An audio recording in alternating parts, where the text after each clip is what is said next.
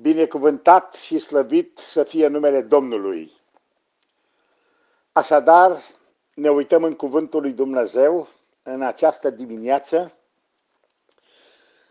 în Evanghelia după Ioan, în capitolul nouăsprezece, versetul patru, de unde vom avea o meditație asupra cuvântului. Și Pilat a ieșit afară și le-a zis: iată, vi-l aduc afară ca să știți că nu găsesc nici o vină în el. Cercetându-l pe Domnul Iisus Hristos, Pilat nu a găsit nici o vină în el. Mare lucru!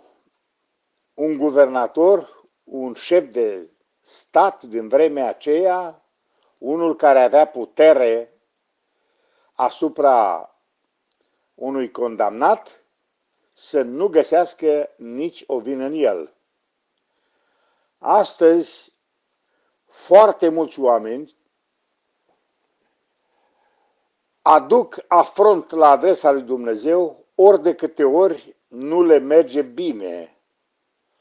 Orice lucru, orice catastrofă, orice, orice ce se întâmplă în familia lor, în casa lor, lor personal, multe persoane învinuiesc pe Dumnezeu de tot ceea ce se întâmplă lor și, în general, oamenilor.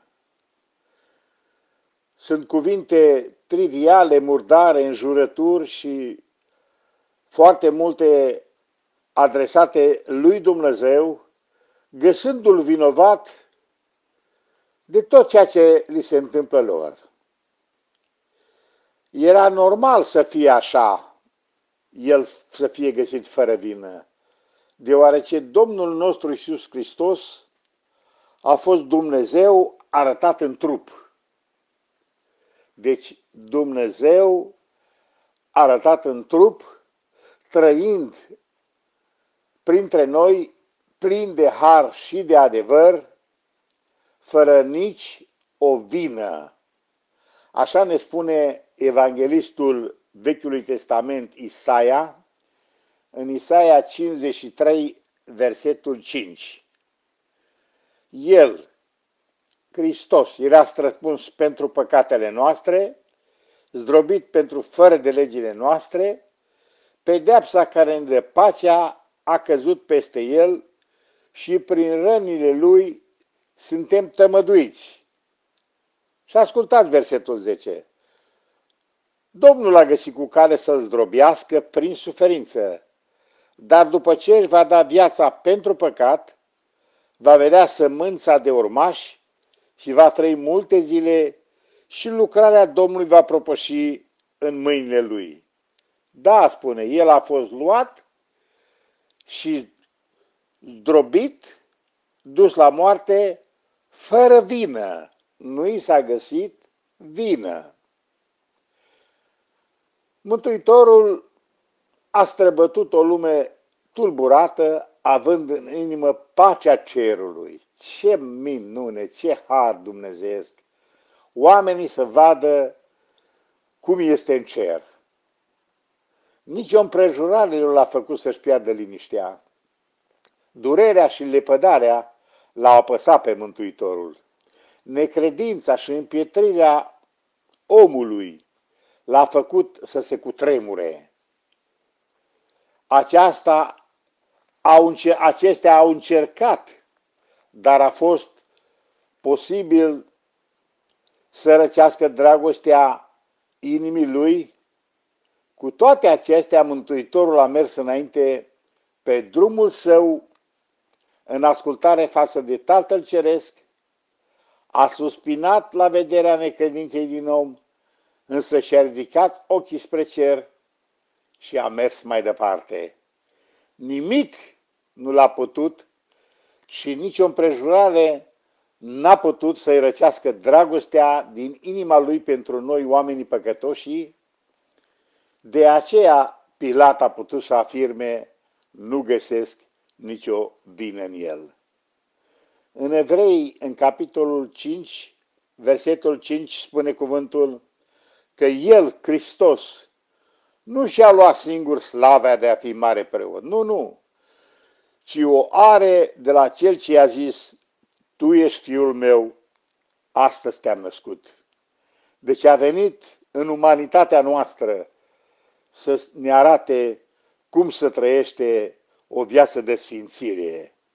De aceea spune mai departe, tot în Evrei, în capitolul șapte, verset, verset, versetul nouă, nu, în, versetul, în capitolul cinci, versetul șapte până la nouă. El, Iisus, este acela care în zilele vieții sale pământești, aducând rugăciuni și cereri cu strigăte mari și cu lacrimi către Cel ce putea să-L izbăvească de la moarte, putea să-L, dar El fiind ascultat din pricina evlaviei Lui, adică n-a făcut niciun compromis cu păcatul, pentru că altfel mântuirea noastră nu era posibilă. Măcar că era Fiu, a învățat să asculte prin lucrurile pe care le-a suferit. Și după ce a fost făcut desăvârșit, fără păcat, fără vină, s-a făcut pentru noi toți, cei ce-L ascultă, urgitorul unei mântuiri veșnice, glorie lui Dumnezeu. Samaritenii, de exemplu, n-au vrut să primească misiunea sa de dragoste, fiindcă fața îi era îndreptată că, către Ierusalim. Inima Domnului Iisus a fost hotărâtă să meargă pe drumul care urma să sfârșească la cruce și nu în Samaria sau în altă parte. La sfârșit, când întreaga suferință a stat înaintea sufletului său, când a cântărit adâncimile paharului pe care l-a acceptat din mâna Tatălui, El a trecut în liniște și cu pace prin rușine și prin batjocuri. Mare rușine să fii dezbrăcat, barjocorit și expus lumii întregi. Dar El a purtat această rușine pentru mântuirea ta care mă asculți și pentru mântuirea mea. De aceea să luăm aminte și să spunem în tot sufletul nostru mulțumim și recunoștință veșnică Domnul nostru. Domnul Iisus Hristos nu s-a pripit și n-a amenințat. Toată cauza sa a încredințat-o Tatălui Său Ceresc. În mijlocul tuturor lucrurilor, Domnul a stat ca slujitor al slujitorilor, tăcut înaintea vrășmașilor și și-a încredințat în mâinile celui care judecă drept viața. Și-a închis urechea la toate insultele și gura în fața celor care îl zdrobeau prin suferință. Așa ne spune tot Isaia în capitolul cincizeci și trei, versetul șapte. Când a fost chinuit și a suferit, n-a deschis gura deloc. Și ca un miel pe care îl duci la măcelărie și ca o oaie mută înaintea celor ce o tund, n-a deschis gura. El a fost luat prin apăsare și judecată, dar cine din cei din vremea lui a crezut că el fusese șters de pe fața pământului celor vii și lovit de moarte pentru păcatele noastre ale poporului său, spune cuvântul. Domnul l-a găsit cu cale să zdrobească prin suferință, dar după ce își va da viața ca jertfă pentru păcat, va vedea o sămânță de urmași. Și va trăi multe zile și lucrarea Domnului va propăși mâinile Lui. Binecuvântat să fie Domnul, uitându-se, uitându-se El însuși acum, peste timp Hristos, vede rodul muncii sufletului Său și se înviorează și se bucură. De aceea voi toți care mă ascultați și îl urmați și îl credeți și vă puneți la dispoziție cu o viață ca a Lui, vă luptați în fiecare zi împotriva păcatului.